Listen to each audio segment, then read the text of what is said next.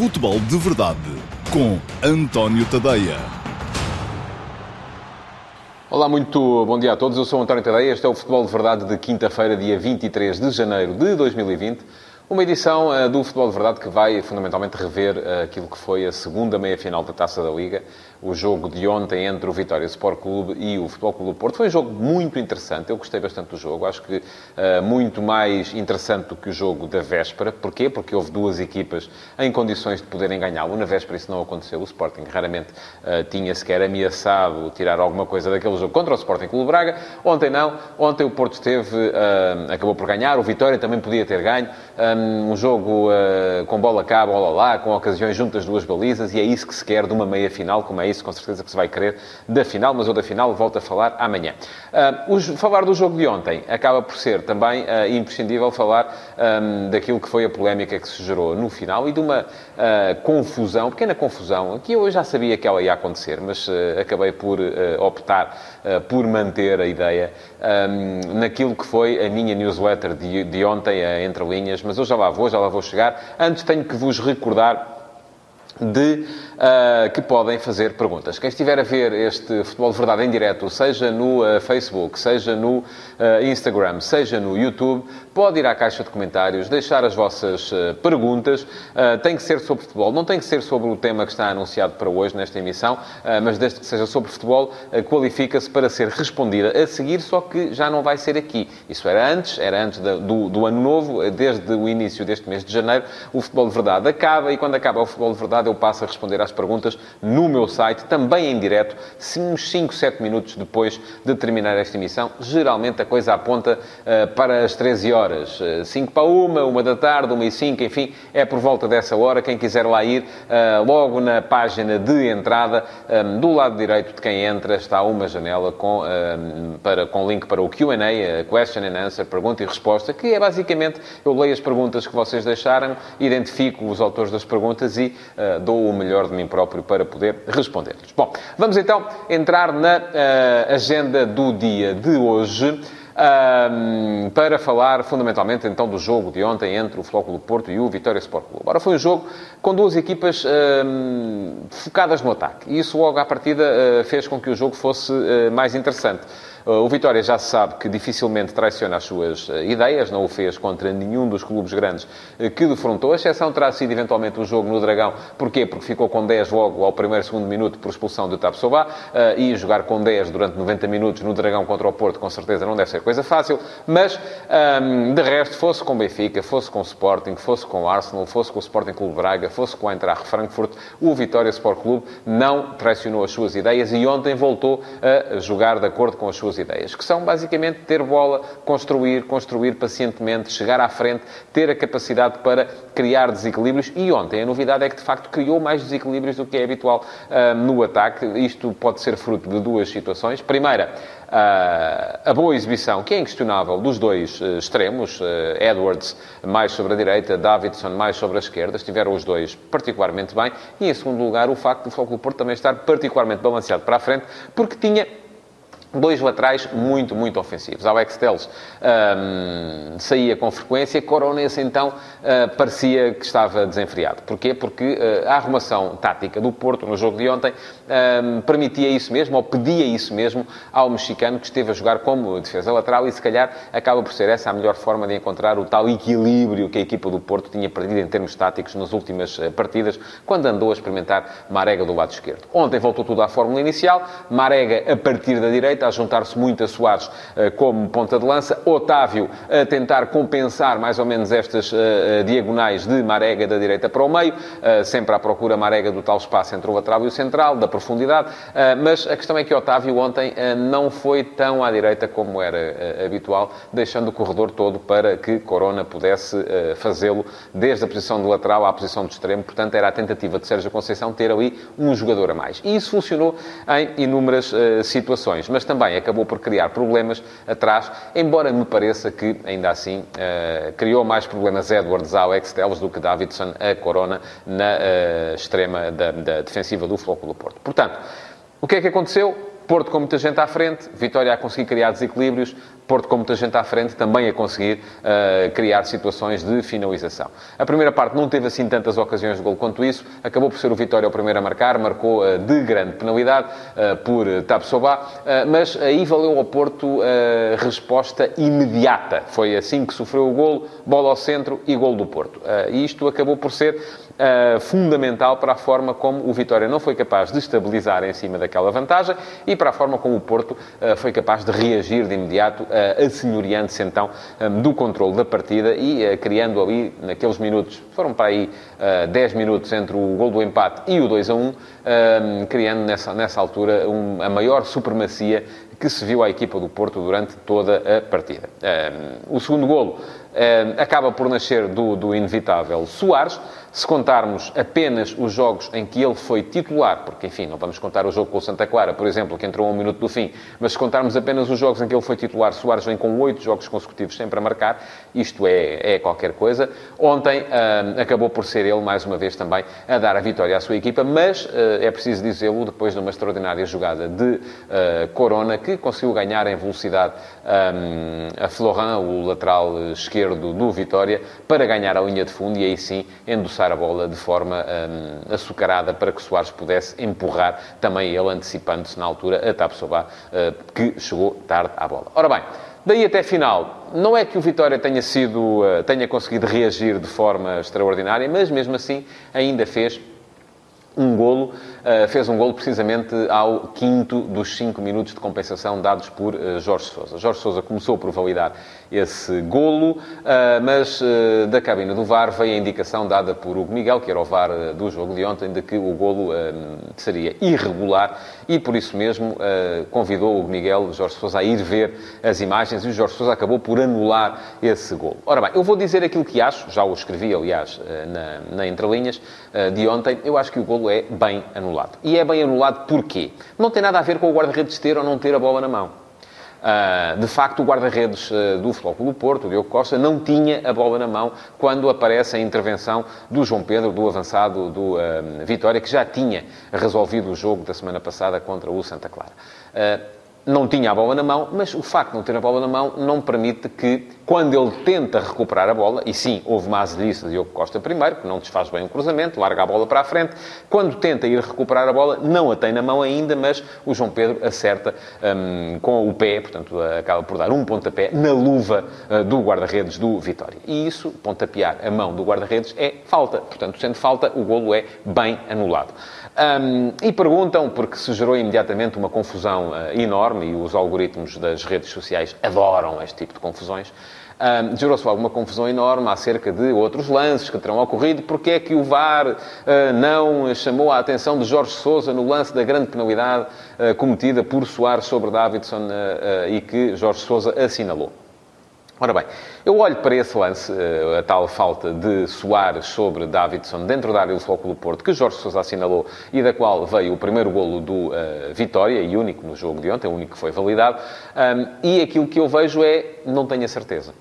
Um, parece que uh, há um toque de Soares em uh, Davidson, mas também pode parecer que não há. Ora, é isto, é isto que as pessoas têm de se habituar, eh, que eh, eu já aqui falei várias vezes da tal zona cinzenta eh, de decisão em termos de arbitragem, e quando isso acontece, quando as imagens não são absolutamente claras, e elas tanto não são absolutamente claras, que se vocês, forem ver os comentários à, minha newsletter de ontem no Facebook, por exemplo, há gente a garantir que o, Soares quase arrancava a perna do Davidson, e há gente a garantir que ele nem sequer lhe tocou, portanto isto para mim quer dizer, eu gosto estar ao meio, e isto para mim quer dizer que, de facto, não é absolutamente claro que ele tenha cometido a falta, mas quando as coisas não são absolutamente claras, o VAR não tem que dizer rigorosamente nada. É uma questão de protocolo, é assim que está protocolado pelo International Board. Se o VAR olha para as imagens e não tem a certeza absoluta, na opinião dele, claro, de que o árbitro se enganou, não tem rigorosamente nada que chamar a atenção do árbitro e que lhe pedir para ir ver as imagens. Aí o que prevalece é a decisão original. Não prevalece a, a, a defesa do espetáculo, não prevalece a defesa, a, os interesses do, da, da equipa que defende, não prevalece os interesses da equipa que ataca. O que prevalece é a opinião original do árbitro tomada no campo. Portanto, esteve bem, mais uma vez, nesse lance. O VAR não consigo garantir que tenha estado bem o árbitro Jorge Sousa, porque eu próprio, olhando para as imagens, também não tenho a certeza se há ou se não há falta de Soares sobre Davidson. Portanto, Vamos deixar de falar dessas coisas. A arbitragem é aquilo que é, tem as suas dificuldades. Eu acredito, até prova em contrário, na boa fé de quem anda lá dentro. E eh, ontem foi um dos casos em que eh, me parece que eh, as decisões foram boas. Ora, de onde é que vem a confusão? Uh, enfim, houve confusão no final do jogo, como é evidente, porque não deve ser fácil para um treinador, uh, seja para, para os jogadores que estão em campo, marcarem um golo que lhes permite levar a decisão de uma presença numa final para o desempate por grandes penalidades e depois ver o VAR anular esse golo depois do árbitro ter validado. Enfim, deve ser um soco no estômago daqueles que é muito difícil eh, de, de, de aguentar. Um, portanto, ali houve logo ali alguma confusão. Mas o próprio Ivo Vieira, depois, quando foi à conferência de imprensa, teve o bom senso de nem sequer entrar por aí, de dizer que não fala desses assuntos, porque se não fala uh, quando é beneficiado, também não fala quando acha que pode eventualmente ser prejudicado e não fala nunca. Pronto, e é assim que faz uh, sentido que as coisas acabem por ocorrer. De onde é que vem então a confusão? A confusão vem do título que eu um, fiz uh, para a newsletter uh, Entre Linhas de ontem, que vos convido já agora a subscrever. Uh, é muito fácil de subscrever, podem fazê-lo no Facebook, é possível fazê-lo, na minha página tem lá uma, uma, um link para subscrever a newsletter. Quem não, não, não, não, não estiver no Facebook tem que dar um salto ao antoniotadeia.com, mas daqui a bocadinho, quando acabar este futebol de verdade, aproveita para ver o Q&A e um, pode subscrever não só a newsletter Entre Linhas, que está disponível todas as noites às 23 horas, uh, com tudo aquilo que é importante na atualidade do futebol português e mundial nesse dia, uh, escrita e comentada por mim, mas pode também subscrever as nossas uh, notificações do grupo de WhatsApp, do grupo de Telegram ou simplesmente as notificações push que lhe podem aparecer no seu computador com os novos conteúdos que apareçam no antoniotadeia.com. Bom, mas onde é que vem então a confusão? Veio do título. Ora, o título foi muito simples, foi uh, um Soares do costume e um VAR Salvador. Ora, as pessoas olham para este título, e eu já sabia que isto ia acontecer e por isso mesmo quis fazer este teste, as pessoas olham para este título e acham imediatamente que eu estou a dizer que, uh, que o VAR esteve mal, que o VAR um, errou, que o VAR uh, induziu o árbitro em erro. Nada disso. Não está lá escrito. É factual. O título é factual. Foi o Soares do costume. Porquê? Porque Soares marcou nas últimas oito partidas em que foi titular do Foco do Porto, e o VAR foi salvador, porquê? Porque salvou o árbitro de cometer um erro e porque salvou o Porto de um desempate por uh, grandes penalidades, em que a equipa do Porto, inclusive, não é ou não tem sido particularmente feliz nos últimos tempos. Portanto, um, VAR Salvador, sim. Agora, quem quer ver naquilo o que lá não está, tenham santa paciência, mas aí a responsabilidade já não é minha. Vocês é que têm que pensar uh, que se só veem o futebol em função de interesses uh, escondidos, de uh, corrupção, de gente que anda nisto para prejudicar uh, outra gente, de tudo o que é mau, depois olham para um título que é absolutamente factual e acham que ele é mau, que eu estou ali a dizer que não sei quem. E então veio logo uma chuva de comentários. Eu ainda respondi a alguns uh, durante a noite de ontem. A resposta, no entanto, que eu, que eu vos posso dar é sempre dada aqui. Percebam uma coisa, eu, por escrito, na, seja nas crónicas de jogo, seja nas análises de jogo, seja no que for, não justifico e não explico jogos em função de arbitragens. Nunca, jamais. Quando estou a comentar jogos na televisão, quando estou em programas de televisão, porque isso me for perguntado, uh, e quando estou aqui no Futebol de Verdade, porque sei que muitos de vocês também querem saber, dou a minha opinião sobre os lances de arbitragem, mas reparem, há aqui uma separação e há uma linha que eu não cruzo. É que primeiro expliquei o jogo, expliquei aquilo que foi o jogo, aquilo que foi importante em termos futebolísticos, táticos, técnicos, estratégicos, físicos, o, o que for, e depois faço de facto uma referência àquilo que pode ter sido ou não um erro das equipas de arbitragem. É isso que eu estou a fazer, não estou a misturar as coisas, nunca me ouviram dizer que a equipa A, B ou C ganhou por causa do árbitro ou que o árbitro salvou, uh, e isto, para isto usando a, a, a, o significado que muitos queriam atribuir àquele título, ao VAR Salvador, que o árbitro salvou a equipa A, B ou C, uh, vendo nisso interesses escondidos uh, de, em relação à equipa de arbitragem. Portanto, Acho que o Porto ganhou, foi um justo vencedor. Um, o Vitória também podia ter ganho, de facto, teve essa possibilidade, mas acabou por ser o Futebol do Porto mais forte, apurou-se para a final uh, contra o Sporting Clube Braga e vai ser uma final à qual eu vou um, voltar, se calhar, amanhã no Futebol de Verdade, um, para antecipar aquilo que vai ser, com certeza, um jogo interessante, porque é a repetição, a remake do jogo de sexta-feira passada, no Dragão, em que o Sporting Clube Braga até ganhou, mas em que o Futebol Porto foi melhor e ficou a dever a si próprio, nomeadamente quando se falha duas grandes penalidades, ficou a dever a si próprio um melhor resultado no jogo. Veremos se agora, em Braga, se as coisas se invertem de certa forma e se vemos um Braga uh, com mais condições para discutir o jogo no campo todo do que mostrou nessa partida frente ao Futebol Porto. Chegando ao fim, um, a análise da, relativamente à meia-final da Taça da Liga de ontem, um, há ainda um bocadinho para se falar de mercado e daquilo que são uh, negócios que estão aí a acontecer. Um, continua pendurada a eventualidade da saída de Bruno Fernandes, do Sporting para a Inglaterra. Até já o José Mourinho ontem brincou uh, na conferência de imprensa que sucedeu à vitória do Tottenham uh, em relação, sobre o Norwich, em relação a esse tema, perguntando ao jornalista se sabia se Bruno Fernandes já estava a caminho ou não. Também há uma rivalidadezinha entre o Tottenham e o Manchester United, porque o Tottenham, inclusive, ontem, tendo em conta a derrota do United frente ao Burnley, o Tottenham alcançou o Manchester United na quinta posição da classificação.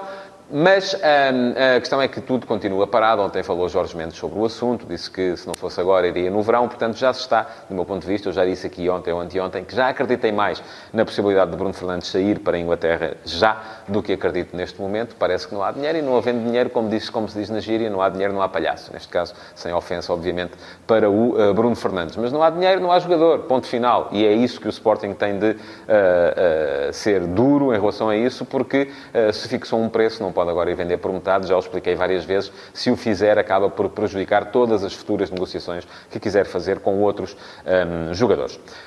Sporting vai ter explorar, já está, em Lisboa.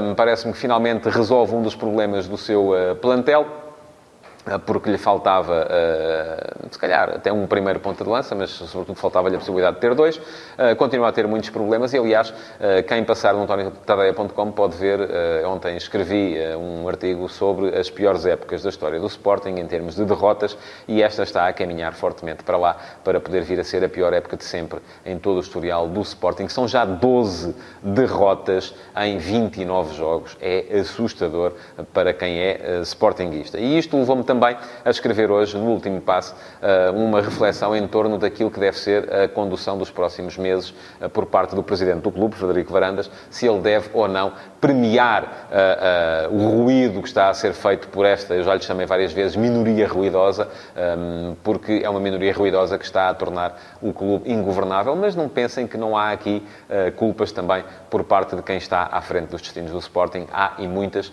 nomeadamente na gestão de vários dossiês relacionados com o futebol, que se está a correr tão mal, depois de ter corrido benzinho na época passada, se está a correr tão mal esta época, também já não se pode dizer que é tudo culpa do, um, dos tempos de Bruno Carvalho. Não me parece também que seja correto fazer, neste momento, essa aferição.